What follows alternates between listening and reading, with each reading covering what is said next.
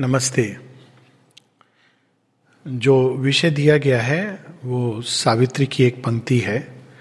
If you shall see what none yet understands कुछ लोग देख पाएँगे, जिसे कोई अभी समझ नहीं पाता।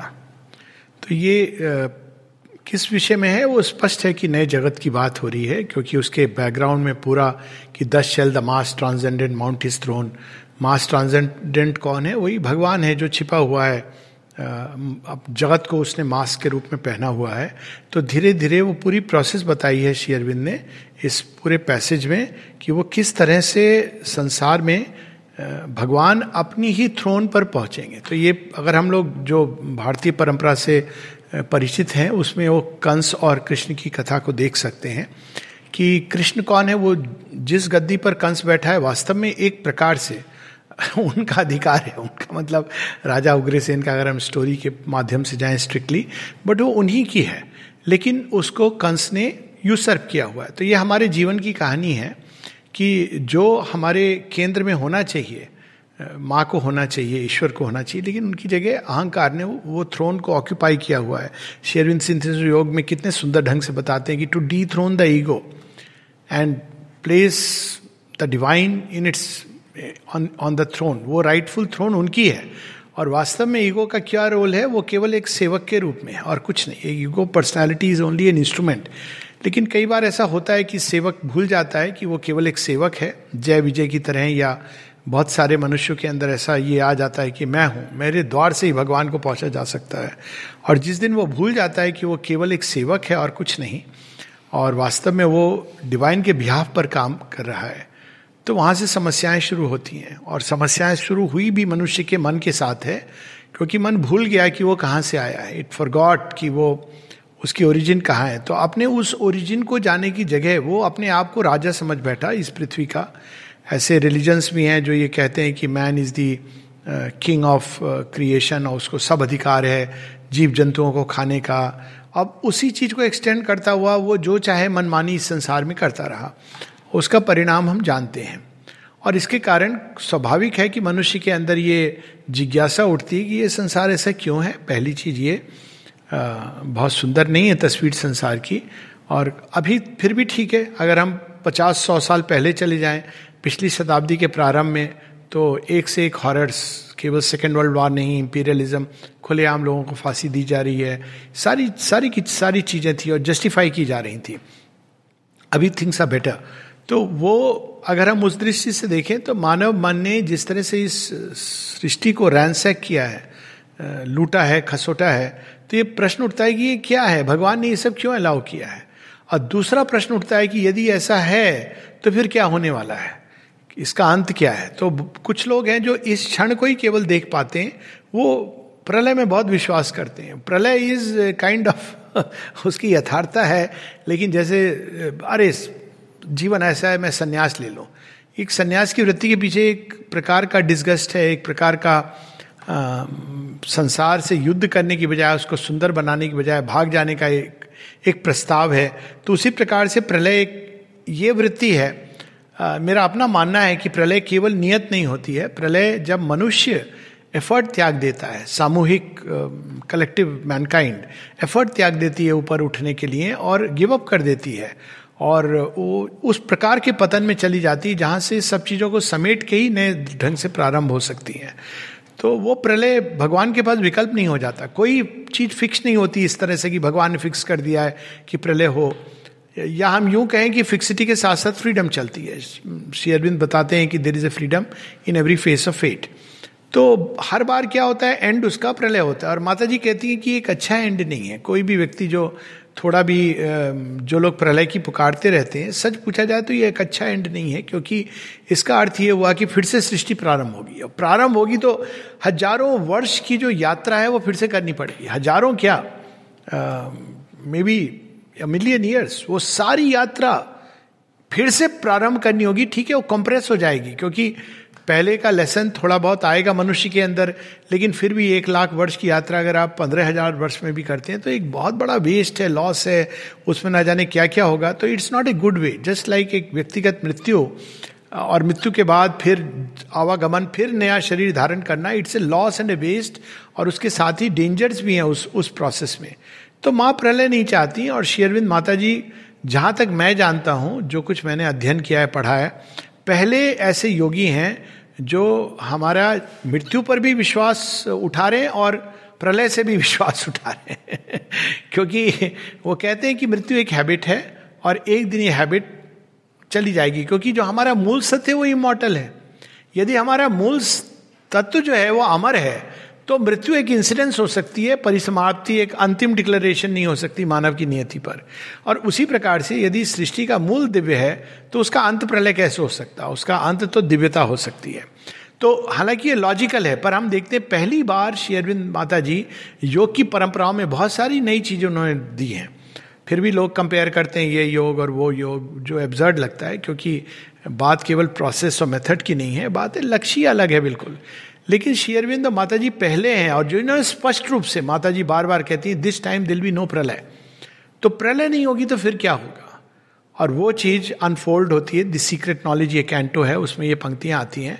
और यदि हम देखें, ये पंक्तियाँ तो अंत में आती हैं चार line if you shall see what none yet understand God shall grow up while the wise man talk and sleep for man shall not know the coming till its hour and believe shall be not till the work is done तो ये अंत में जो चार line आती है, एक लंबा पैसेज चलता है। और पैसेज कहाँ से चलता है? वो प्रारंभ होता है कुछ पेजेस पीछे से, जहाँ पहले शेरविंद बताते हैं कि धरती के अंदर क्या अभिप्सा है।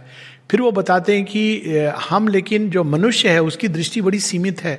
तो वो केवल सरफेस को देख सकता है, वो केवल प्रेजेंट को देख पाता है। To a changing present is is narrow right the future flees before him as he walks he sees imagine garments not a face तो हम भविष्य के बारे में कल्पनाएँ करते हैं, इस आधार पर जो आज है। और यदि हम केवल इसके लिए बहुत पीछे जाने की ज़रूरत नहीं, केवल पिछली शताब्दी को देखें, हम देखें कि कैसे सारी कल्पनाएँ मनुष्य की उलट हो गई। 1900 में कल्पना की गई थी कि अब सृष्टि का अंतिम रहस्य मनुष्य ने पा लिया है और अब वो जीवन को बड़े सुंदर ढंग से साइंस और इंडस्ट्री के द्वारा अद्भुत बना लेगा। क्योंकि उसके पास ऐसी चाबी मिल गई थी। वही साइंस और इंडस्ट्री प्रथम विश्व युद्ध का कारण बन गई। उसके बाद में जो पावर की इक्वेशन थी तो उस समय 1920 में कि पावर की इक्वेशन ये है, नया राष्ट्र ये होगा, ऊपर होगा, नीचे होगा, वो सब उलट पुलट हो गया। जर्मनी बुरी तरह ध्वस्त हो गया। 1950 में ये परिकल्पना थी कि जर्मन, जर्मनी अब कभी उठ नहीं सकता है।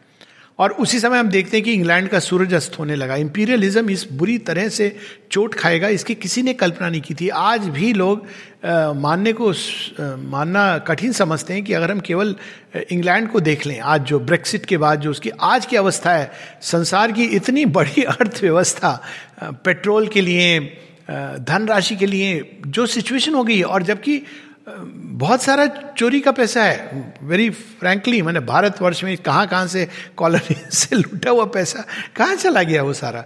तो ये एक वेव्स होती हैं जिसमें ये जीवन की साइकिल्स चेंज होती हैं और मानव मन केवल इमीडिएट चीज़ को देख, देखता है। चार साल, पाँच साल, दस वर्ष पूर्व किसी ने कल्पना नहीं की थी कि भारतवर्ष में इस तरह का एक परिवर्तन आना शुरू होगा। किसी ने यह कल्पना नहीं की थी। ये कोई पॉलिटिकल पार्टी की बात नहीं है। मेरी कल्पना ये तो परे था, पता नहीं किसी की कल्पना में था कि नहीं, कि एक गेरुआ वस्त्र पहन के एक योगी किसी राज्य का चीफ मिनिस्टर बनेगा। अच्छा चीफ मिनिस्टर बन भी गया तो इतना सुंदर काम करेगा कि बड़े बड़े वैज्ञानिक जिसके कारण समझेंगे कि ये क्या काम कर रहा है। रियली इट्स ए फैक्ट तो ये सब चीज़ें जिसकी किसी ने कल्पना नहीं की थी, वो चीज़ें हो रही हैं, क्योंकि माता जी शेरविंद ने बड़े सुंदर ढंग से कहा है कि it is the hour of the unexpected it is the hour of God इसमें कैलकुलेशन से इवन नॉर्मल लाइफ में कैलकुलेशन जब बाबर अकबर आए थे, तब किसी ने कल्पना की थी कि एक समय आएगा, लोग ये भी नहीं जानेंगे कि मुगल एम्पायर वास्तव में मुगल थे कौन? अब हम लोग वो रिवाइव करने की कितनी भी नेटफ्लिक्स और इस पर चेष्टा करें। बट द फैक्ट इज़ कि आने वाले समय में लोग अकबर को केवल बीरबल के कारण जानेंगे और मीन बिकॉज़ सब ध्वस्त हो गया। एक ताजमहल, उसके बारे में भी अब लोग सोच रहे हैं कि ये किसने बनाया था? शाहजहां ने बनाया था या कोई तेजो में महल था? तो ये हम मानव मन एक बड़े सीमित ढंग से देखता है। जब औरंगज़ेब ने इनहेरिट किया था राज्य तो उसने ये सोचा नहीं था कि मेरे ही जीवन काल में, दक्षिण में एक छोटा सा बच्चा एक ऐसी आवाज़ उठाएगा जो दखन का सिंह बन करके मुझे ललकारेगा और जिसको मैं कभी परास्त नहीं कर पाऊँगा। और उसी के साथ मेरे शासन का सूर्यास्त होगा। तो अगर हम हिस्ट्री को लार्ज स्पेसेस ऑफ़ टाइम में देखें, कई बार लोग ये सोचते हैं कि नहीं, क्या होगा क्या होगा, क्यों? क्योंकि कोरोना काल आ गया। ये बड़ी सीमित दृष्टि है। पर अगर हिस्ट्री को देखना है तो लार्ज स्पेसिस ऑफ़ टाइम में देखना चाहिए। जैसे हम लोग भजन भी था, एक बचपन में सुनते थे कि बड़े बड़े आए रावण आए, कंस आए, चले गए। और सच है, कंस चला गया, कृष्ण रह गए। महाभारत हो गई, गीता रह गई। रावण दशानंद जिसके नाम से देवता तक कांपते थे। इंद्रजीत, जिसने इंद्र तक को बांधा हुआ था, ये कोई साधारण लोग नहीं थे। और वो हम देखते हैं कि एंड में क्या हुआ। ये सारी रामायण के बाद अंत में राम जी का नाम, रामायण, सीता, ये बसती हैं। तो उसी प्रकार से जो जो जीवन की जो रिद्म है, जीवन की जो गति है। इसको हम लार्ज स्पेसिस ऑफ़ टाइम के हिसाब से अगर हम देखें तो हम देखते हैं कि इसकी एक बिल्कुल एक ऐसी दिशा होती है जिसकी मनुष्य ने उस भूमि पर खड़े होकर कल्पना नहीं की होती है। किसी ने कल्पना नहीं की होगी कि आज से दस हज़ार या जितने भी वर्ष पहले लिखी जो पुस्तक है रामायण, जिसमें actually Pushpak Viman is not just an ordinary ship space ship है। अगर उसकी, उसका तरीका देखें हम जो भी उसमें लिखा हुआ है, वो स्पेस शिप की कल्पना लगता है। और कुछ समय पहले मैं बात कर रहा था, कालिदास ने क्लाउड मैसेंजर मेघदूतम तो वे चीज़ें जो आज हम इम्पॉसिबल कहते हैं, कुछ पेज पहले यही चीज़ आती है सीक्रेट नॉलेज में, कि वे चीज़ें जिनको आज हम असंभव कहते हैं। Today is impossible the high gods choose and make it जिसको हम आज कहते हैं कि असंभव है, आज की इम्पॉसिबिलिटी उसको हाई गॉड्स पिकअप करके भविष्य की संभावना के रूप में प्रकट करते हैं। तो ये पूरा एक पैसेज है जिसमें ये पहले मनुष्य की सीमा, शेरविंद ये भी बताते हैं कि लेकिन मनुष्य जान सकता है। कैसे जान सकता है? कई बार लोग पूछते हैं कि नया जगत कहाँ बन रहा है? दिखता नहीं हमको बाहर में। क्यों? क्योंकि हमको लगता है पार्लियामेंट चेंज होगा, बाहर की टेक्नोलॉजी चेंज होगी तो नया जगत आएगा। It is the other way round मनुष्य चेंज होगा तो टेक्नोलॉजी चेंज होगी। मनुष्य चेंज होगा तो पार्लियामेंट चेंज होगा। सिस्टम्स चेंज होंगे, क्योंकि वो एक्सटेंशन है मनुष्य का।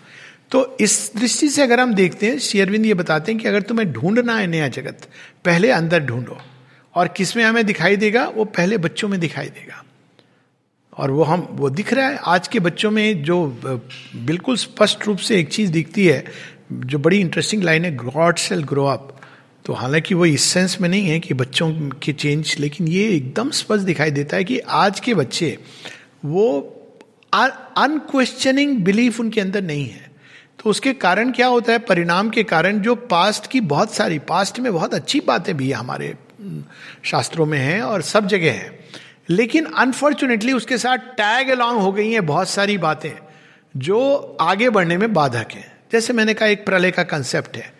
या जो पैदा हुआ है वो मरेगा ही। अब वो इतनी डीप एंट्रेंच हो गई है मनुष्य के अंदर, या योग के साथ साथ अदर वर्ल्डीनेस पहले नहीं था, लेकिन ये इतनी गहराई से चली गई है कि आप एक को रिमूव करके दूसरी ना रिमूव हो, ये संभव नहीं है।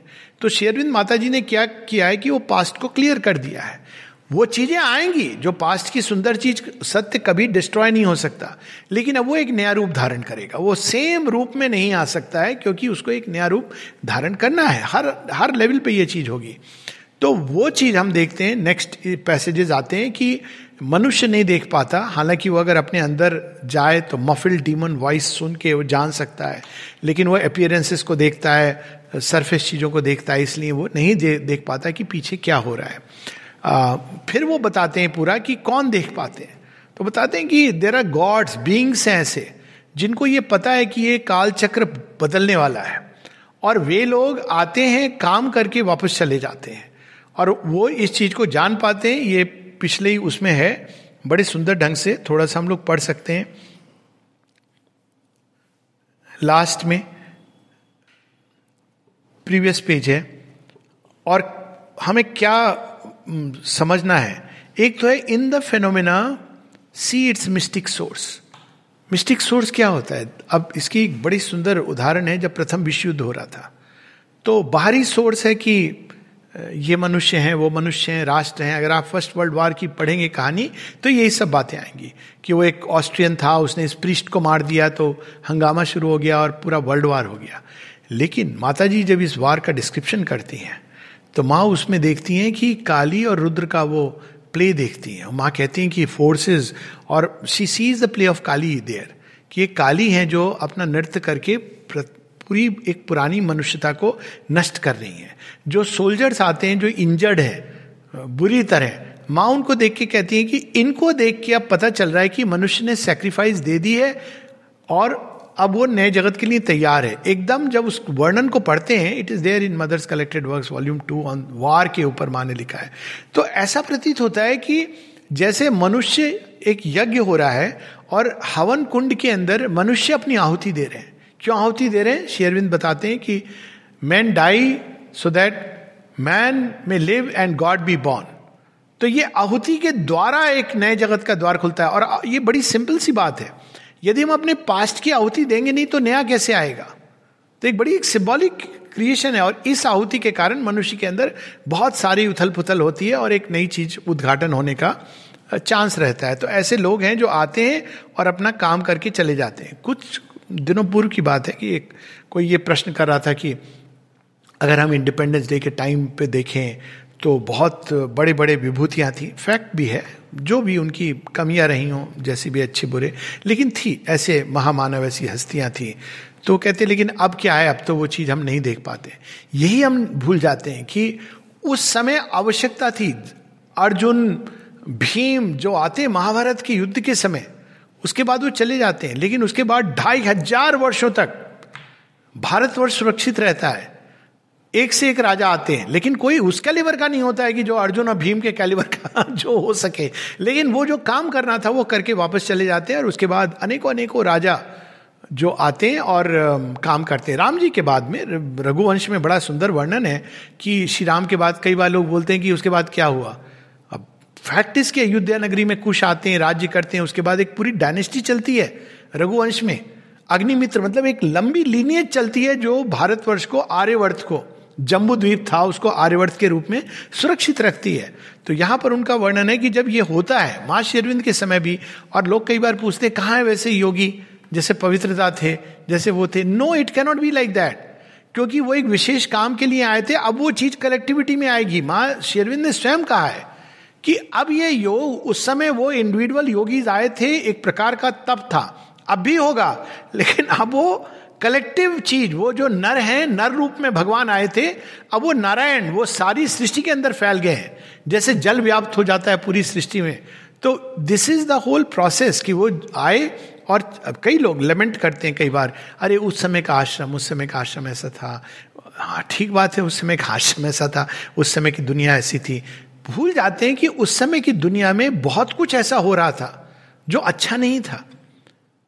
उसी समय की दुनिया थी जब द्वितीय विश्व युद्ध हो रहा था। उसी समय की दुनिया थी जब नारी के साथ हर प्रकार की बदसलूकी की जाती थी। उसी समय की दुनिया थी जब मनुष्य ऐसे अंधकार में था कि वो ये मानता था कि अगर मैं सूरज को देख लूँगा तो मेरे यू नो कोई भी चीज़ लगा के भी तो मेरी तबीयत खराब हो जाएगी। सुपरस्टिशन अंधविश्वास सारी चीज़ें उस समय के संसार में थी। तो भगवान एक चीज़ आते हैं जब बीज को आरोपित करना होता है प्लांट करना पड़ता है, रोपण होता है तो भूमि तैयार करनी होती है गड्ढा खोदना पड़ता है औरविल को, अगर हम देखें उस समय के औरविल में, कैसे कर्मठ लोग थे जिन्होंने एक बंजर भूमि के अंदर औरविल को बसाया। अब क्या होगा? अब वो लोग जब आएँगे तो वो उस प्रकार से पार्टिसिपेट नहीं करेंगे, क्योंकि अब ये चीज़ एक कलेक्टिव योग में परिवर्तित हो गई है। वो अग्नि अब फैल गई है। लेकिन जब फैलती है कोई भी चीज़ जो तो इंडिविजुअल जो होता है, वो उसका डिफ्यूजन होता है। इसको बड़े सुंदर ढंग से माता जी ने बताया है कि इन इन दैट आई थिंक 57 में है शायद third February if I am not mistaken वो बताती है कि जब किसी ने पूछा कि जनरल लेवल ऑफ़ कॉन्शियसनेस नीचे गिर गया है, माँ कहती नहीं जनरल लेवल ऊपर उठा है। लेकिन पहले इंडिविजुअल्स थे, योग करते थे। अब वो चीज़ फैल गई है सबके अंदर। तो जनरल लेवल ऊपर उठा है। और ये फैक्ट है, अगर हम आज के समय में देखें, और इवन आश्रम के कंटेक्स में देखें, सौ साल पहले तो कुछ बड़े सुंदर, अद्भुत ल्यूमिनस फिगर्स हैं। लेकिन अब कई सारे छोटे छोटे छोटे फिगर्स हैं, लेकिन उनके अंदर वो प्रकाश फैल रहा है। दिस इज़ द ब्यूटी और इसको अगर हम एक मेटाफर के रूप में ले तो भीम के अंदर दस हज़ार हाथियों का बल था। सच बात है, ऐसा कहा जाता है। मतलब वो हाथी का बल मस्ट भी एक फिगर होगी, एक मेजर करने की क्षमता। तो भीम के अंदर दस हज़ार हाथियों का बल था। भीम जैसा कोई पैदा नहीं हुआ, लेकिन ये बात भी सच है कि उसके बाद वो दस हज़ार हाथियों का बल, दस हज़ार मनुष्यों में एक एक हाथी का बल लेके अगर हम देखें तो अब जो रिसेंट राम मूर्ति थे, उनको छोटा भीम कहा जाता था because you know he embodied something of that power तो वो चीज़ एक्सेप्शनल इंडिविजुअल आते हैं, जब एक एक्सेप्शनल मोमेंट होता है, उसके बाद वो चीज़ कलेक्टिव रूप में प्रकट होनी है। तो अगर हम उस तरह से देखेंगे जज करेंगे तो हम कभी नहीं जान पाएँगे कि नया जगत कहाँ आ रहा है। तो यहाँ पर उसका वर्णन है unmarked by the eyes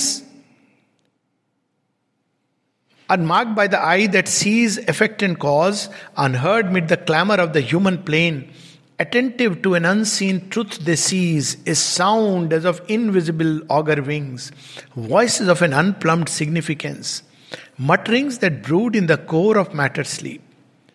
Above the illusion of the hopes that pass, behind the appearance and the overt act, behind this clockwork chance and vague surmise, amid the wrestle of force, the trampling feet, across the cries of anguish and joy, across the triumph, fighting and despair, they watch the bliss for which earth's heart has cried on the long road which cannot see its end, winding undetected through the skeptic days, and to meet it, guide the unheedful moving world. तो उनका काम क्या होता है मनुष्य के अंदर उस अभिप्सा को, उस प्यास को, उस आशा को जगाए रखना। They guide the unheeding world कल ही मैं पढ़ रहा था, कल या परसों की बात है ऑन शेयरविंद के ट्रांसलेशन में। तो उसमें एक है Nammalvar and one of the great saints जिनके, जिन्होंने लिखी है hymn to the golden age और उस हिम में वो बताते हैं कि स्वर्ण युग आ गया है और कलयुग जा रहा है। ये बाई दी वे पाँच हज़ार वर्ष लगभग पाँच हज़ार नहीं तो कम से कम टू थाउज़ेंड ना, जो ओरिजिनल अलवर हैं, वो पाँच हज़ार वर्ष पूर्व हैं। तो ये सिक्स या सेवन थे लीनिएज में। तो even if you take it like few thousand years back जिन्होंने गोल्डन एज को देखा, कृष्ण को आते हुए देखा, कृष्ण के चारों तरफ़ वो सारे सबको देख रहे थे कि कैसे इनके अंदर ये ग्वाल बाल आ रहे हैं और इस संसार को बदल रहे हैं। इसी चीज़ को हम देखते हैं कि श्री रामकृष्ण परमहंस और शेरविंद माता जी से जब किसी ने पूछा था कि उता ने पूछा था कि माँ मेरे जाने के बाद आ, क्या होगा यहाँ पे? You know what will happen after you go away तो माँ कहती हैं कि तुम कल्पना नहीं कर सकती हो कि जो बच्चे आएँगे आने वाले समय में उनके अंदर ऐसा प्रेम और भक्ति होगी जिसकी तुम लोग आज कल्पना नहीं कर सकते हो. और एटलीस्ट मैं जब देखता हूँ कितने लोगों की ईमेल और लोगों से परिचय होता है मुझे खुद आश्चर्य होता है। और अगर मैं इवन आश्रम के इतिहास में जाऊँ ये नहीं कि भक्त नहीं थे उस समय थे लेकिन शेरविंद का अपना स्टेटमेंट क्या है शेरविंद कहते हैं कि क्योंकि मैं मॉडर्न माइंड को रिप्रेजेंट आश्रम में भक्ति का अभाव है दिस वॉट ही सेज जब निरोधा ने पूछा कि हम इतना प्रोग्रेस क्यों नहीं कर पाते यहाँ तो कहते हैं I suppose it is because of lack of bhakti और फिर वो कहते हैं इस बात को भी कि ये भक्ति का भाव इसलिए क्योंकि मॉडर्न माइंड उसकी कठिनाइयों को मुझे अपने अंदर आत्मसात करना था। तो हम इसमें पूरा उस चीज़ को पढ़ते हैं और लास्ट में इसके जो पैसे जाता है, thus will the mass transcended mount his throne यानी पहले मनुष्य का वर्णन है कि वो नहीं जानेगा कि क्या हो रहा है, क्या नहीं हो रहा है। दूसरा वर्णन है कि वे लोग जो काल एक्चुअल होने के पूर्व आएँगे, जो इसको तैयार करेंगे, तैयारी करके वो चले जाएँगे। तो एकदम क्लियर है कि वे चले जाते हैं, लेकिन वो कुछ ऐसा काम कर जाते हैं धरती के ऊपर ऐसा स्पंदन कि वो फिर मल्टीप्लाई करता है। और फिर तीसरा कि अंत में जो भगवान की विजय एक समूह के ऊपर होती है। और इसका वर्णन है thus will the mass transcendent mount is throne कब? When darkness deepens strangling the earth breast and man's corporeal mind is the only lamp क्यों भगवान प्रतीक्षा करते हैं कि मैंस कॉर्पोरियल माइंड मन जो देख नहीं पाता कॉर्पोरियल माइंड क्यों? कॉर्पोरियल वर्ड यानी जो देह से बंधा हुआ है, इंद्रियों से बंधा है, जो समझ नहीं पाता beyond the tip of his nose कई बार लोग जब बड़ी बड़ी बातें की होगा, नहीं होगा, उल्टा कहते हैं। जब आप शेरविंद माता जी की बात करो तो कहते हैं ये बड़ी बड़ी बातें हैं। लेकिन फैक्ट इसके जस्ट विपरीत है। लोग बड़ी बड़ी बातें करते हैं, जबकि अगर उनसे बोला जाए कि डू यू नो कि इस दीवार के परे क्या है? Do you have a way of knowing with certainty क्या तुम निश्चितता के साथ कह सकते हो कि अगले क्षण क्या घटित होने वाला है? सारी साइंस तुम्हारे डिस्पोजल पे है। आज के दिन में मान लो कोई वर्ल्ड का ऐसा सुपर कंप्यूटर है जहाँ पे आप एक बटन दबाओगे और सारी जो processes fastest processing you know super intelligent जो कंप्यूटर है, आप में सब पॉसिबल डेटा आपने फ़ीड कर दिया। नाउ से विथ सर्टेनिटी नॉट अनुमान। से विद हंड्रेड परसेंट सर्टेनिटी कि अगले क्षण में क्या होने वाला है। वहाँ पे आपको पता चल जाएगा कि किस, कितने सीमाओं में हम रहते हैं। कॉर्पोरियल माइंड कॉर्पोरियल माइंड की जब सीमाओं का ज्ञात होता है मनुष्य को, तब वो कहता है कि सच में हम नहीं जानते। तो वो सीमाओं का ज्ञान दिलाने के लिए डार्कनेस डीपेंस जब डार्कनेस जब सूर्य का आलोक होता है, सब लोग देखते हैं, अरे वास लोग क्या समझते हैं? मेरी आँखों की दृष्टि है।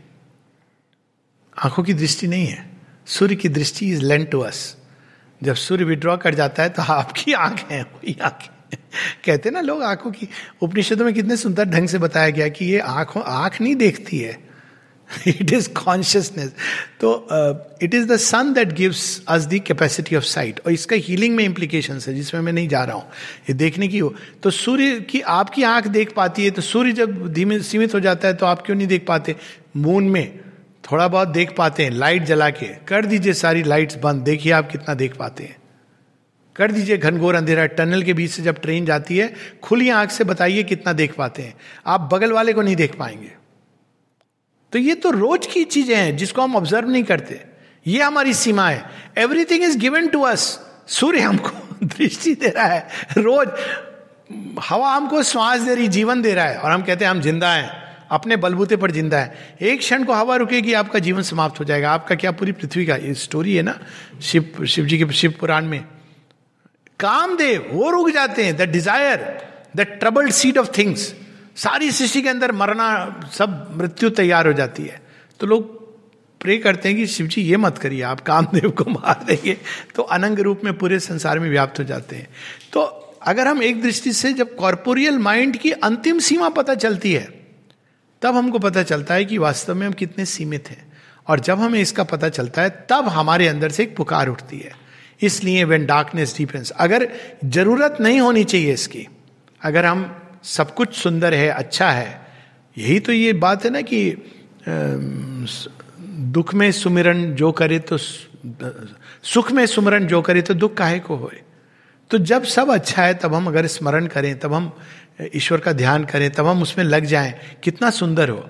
श्री अरविंद के शरीर त्याग की भी तो यही कहानी है। माता जी कहती है lack of receptivity of the earth and man जिसके कारण उनको पीछे विड्रॉ करना पड़ता है।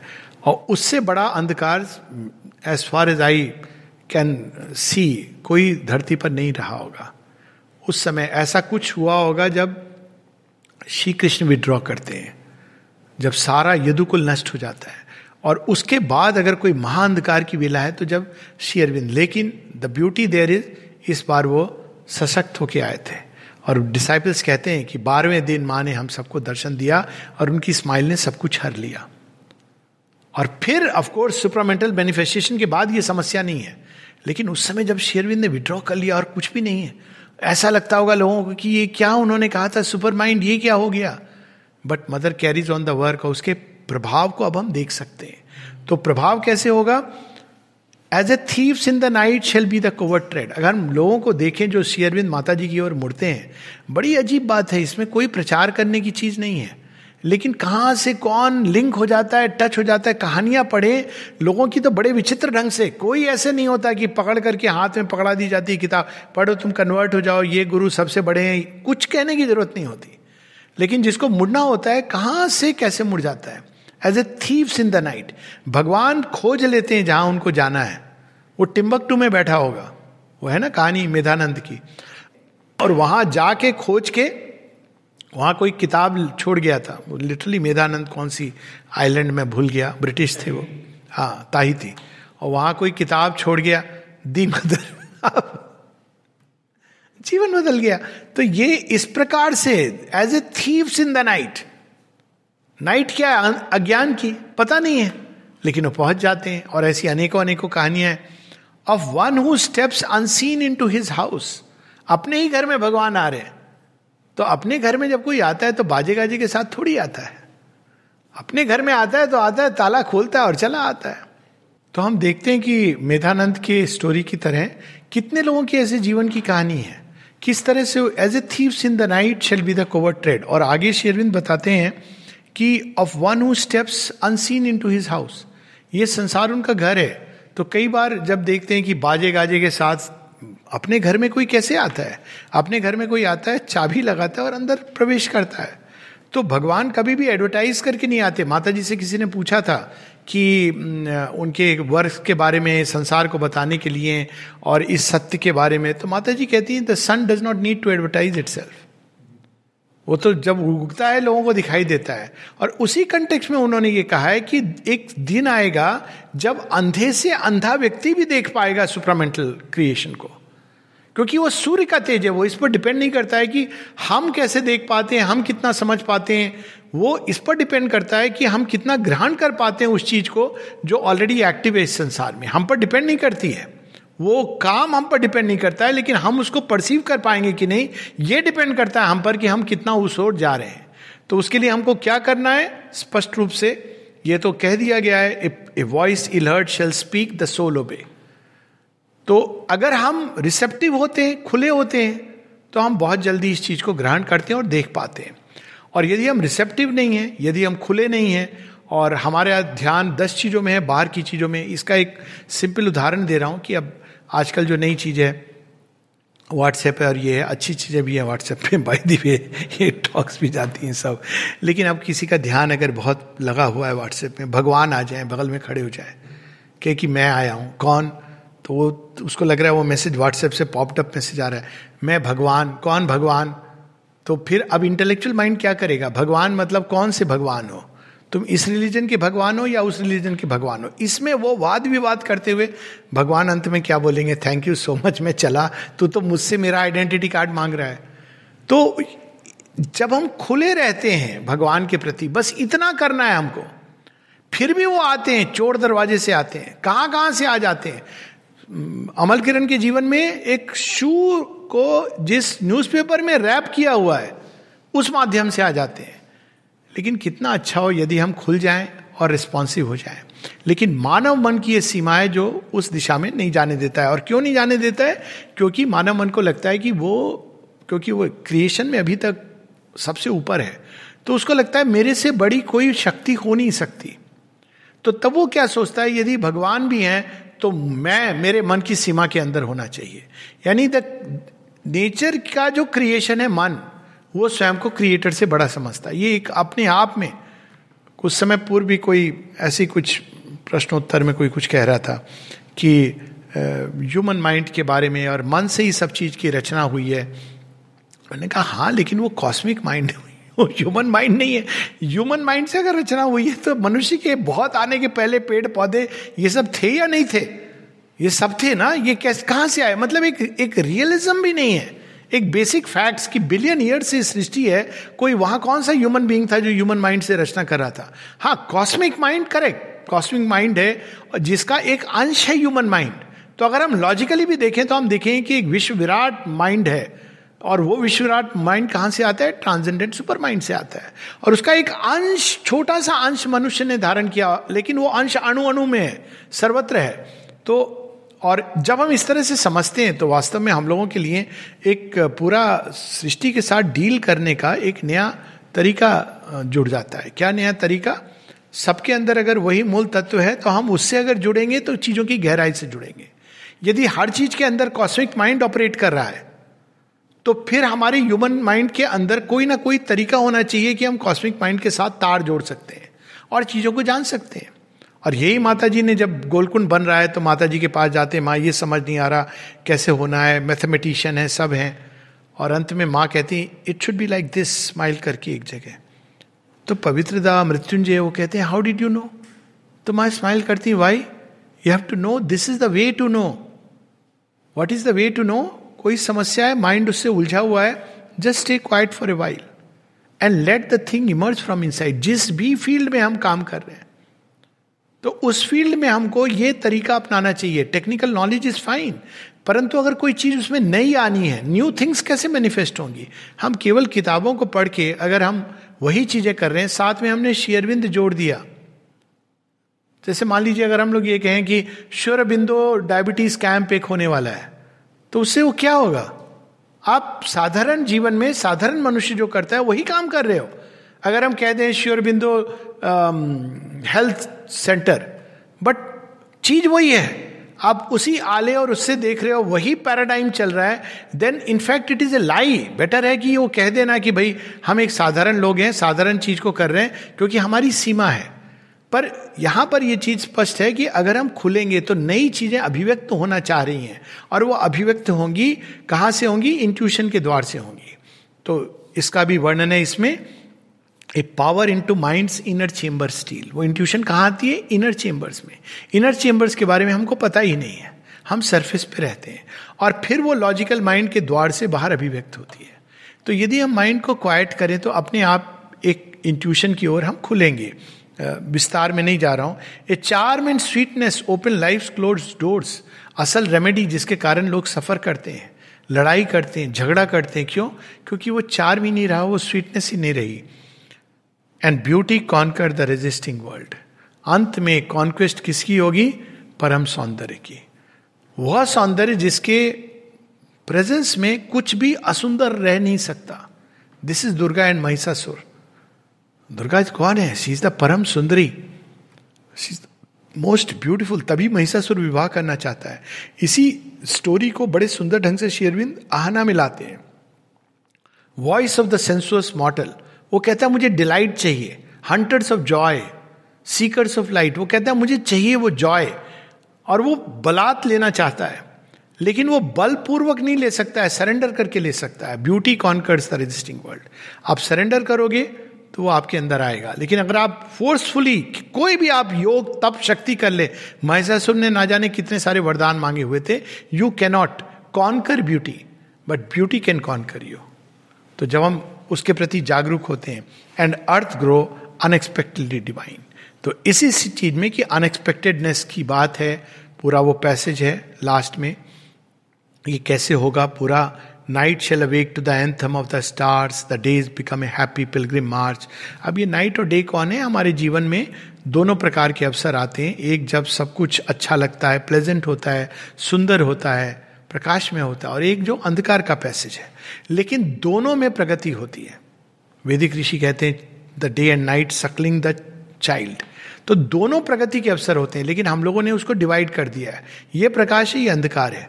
पर वास्तव में अगर देखा जाए तो नाइट में एक प्रकार की प्रगति होती है। नाइट में क्या होता है? एंथम ऑफ़ द स्टार्स नानाविध रूपों में वही एक प्रकट होते हैं, अनेकत्व में, अंधकार में। और डे के समय वो एक है, और उसके ऊपर हमारा फोकस है। Our will a force of the eternals power and thought the rays of a spiritual sun so man has to awake to intuition और कोई उसके पास मार्ग नहीं है। माइंड का कालखंड समाप्त हो गया है। प्रलॉन्ग करेगा, बहुत प्रयास करेगा। कंस की तरह गद्दी छोड़ेगा नहीं। लेकिन एक दिन मनुष्य इंट्यूशन के प्रति अवेक होगा। ऑलरेडी ये प्रोसेस शुरू हो गई है। बच्चों के अंदर जब देखते हैं, मैं तो इंटरेक्ट करता हूँ तो आश्चर्य होता है कि इनके अंदर वो ज्ञान कैसे है। जो लोग कितना कुछ पढ़ के एक एज के बाद भी नहीं जान पाते spontaneously the know it it's so amazing क्योंकि वो होना ही है, वो निश्चित है। और शेरविंद भी बताते हैं I saw the omni potent flaming pioneers Mata ji कहती हैं, वे बच्चे जो सुपरमेंटल मैनिफेस्टेशन के बाद आए हैं, वो विशेष प्रकार के बच्चे हैं। तो वास्तव में देखा जाए तो we can see it in children much more readily than in adult and we can see in adult individuals much more readily than the parliament parliament तक अगर चेंज शुरू हो गया तो समझिए कि बस दिल्ली दूर नहीं है। नहीं तो दिल्ली दूर है। ऑलरेडी वी कैन सी कि इस प्रकार के चेंज अभी हाल में मैं सुन रहा था वो स्पीच जिसमें इट इज़ सरप्राइजिंग कि पहली बार किसी ने यूएन को इस तरह से कहा है। And I am so happy and proud कि भारतवर्ष के प्रधानमंत्री जी ने इस तरह से यूएन को कि ये इनसिंसेरिटी है जो आप कर रहे हो। आपका कर्म क्या है? और आप कर क्या रहे हो? मतलब किसी ने यूएन को इस तरह से दिखाया और इसलिए नहीं कि हमें कोई प्रॉब्लम हो रही है, उन्होंने हमारे साथ कुछ किया है, कि your actions and your high proclamation don't go together ये सिंसेरिटी की एक इंडिविजुअल में ज़रूरत है। और जब राष्ट्र इस तरह की बात करने लगे, राष्ट्र नेता इस तरह की बात करने लगे तो उसका मतलब वास्तव में the thing is just round the corner because last चीज़ जो चेंज होगी माता जी ने कहा था financial world and the political world सबसे ज़्यादा वही रेजिस्ट करते हैं। इट डजेंट मैटर एक राष्ट्र के अंदर ये, और ये दिखने लगा है। जो राष्ट्रों की हिपोक्रेसी है, वो सामने आने लगी है। Man countries continents the choice is imperative truth और द एबिस और लास्ट में आता है if you shall see what none yet understand understanding कहाँ से आती है?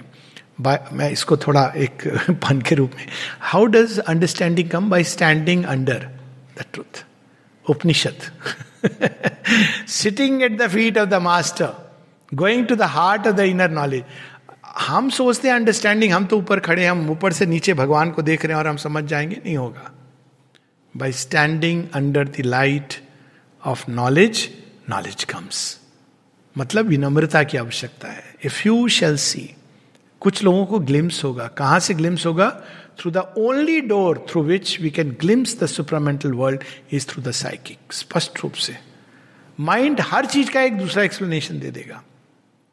मुझे अभी याद है एमडी के समय मेरे एक बड़े अच्छे मित्र एथिस्ट उनके साथ बड़ी लंबी वॉक भी मुझे याद है जब वार्ता चल रही थी।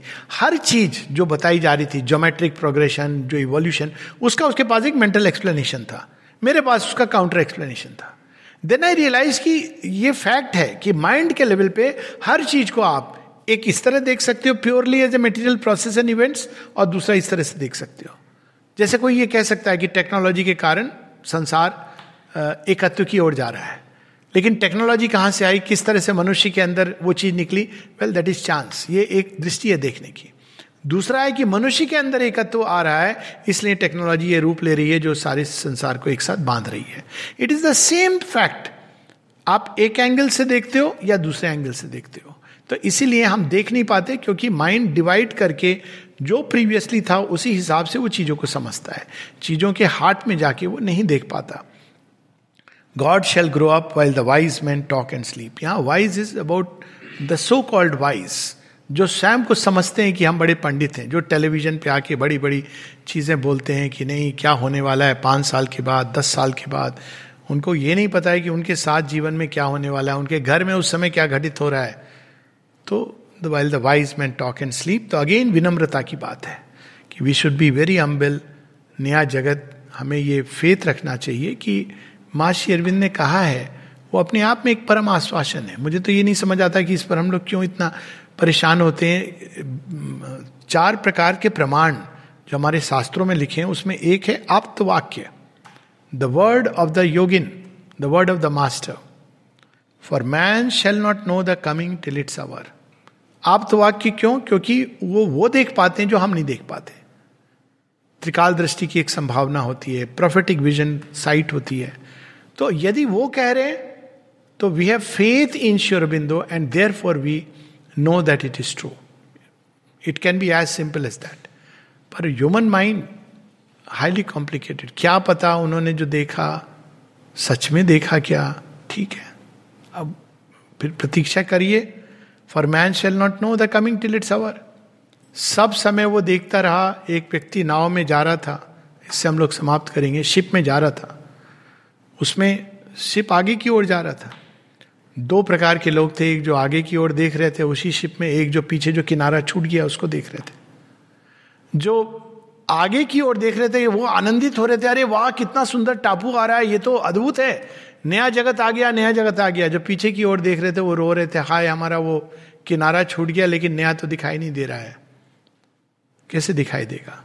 हमें we have to turn our eyes towards the light and belief shall be not till the work is done ये उनके लिए है, जिन्होंने मन को केवल सरफेस पे बांधा हुआ है और उनको अंधकार को प्रकाश समझते हैं और प्रकाश को अंधकार समझते हैं। लेकिन एश्योरेंस है, श्री अरविंद का if you shall see what none yet understand लेकिन उसको सीइंग माइंड की आँख से नहीं, एक और चक्षु है हमारे अंदर, उसको खोलने की ज़रूरत है। और हम उसको कह सकते हैं the eyes of the soul Namaste.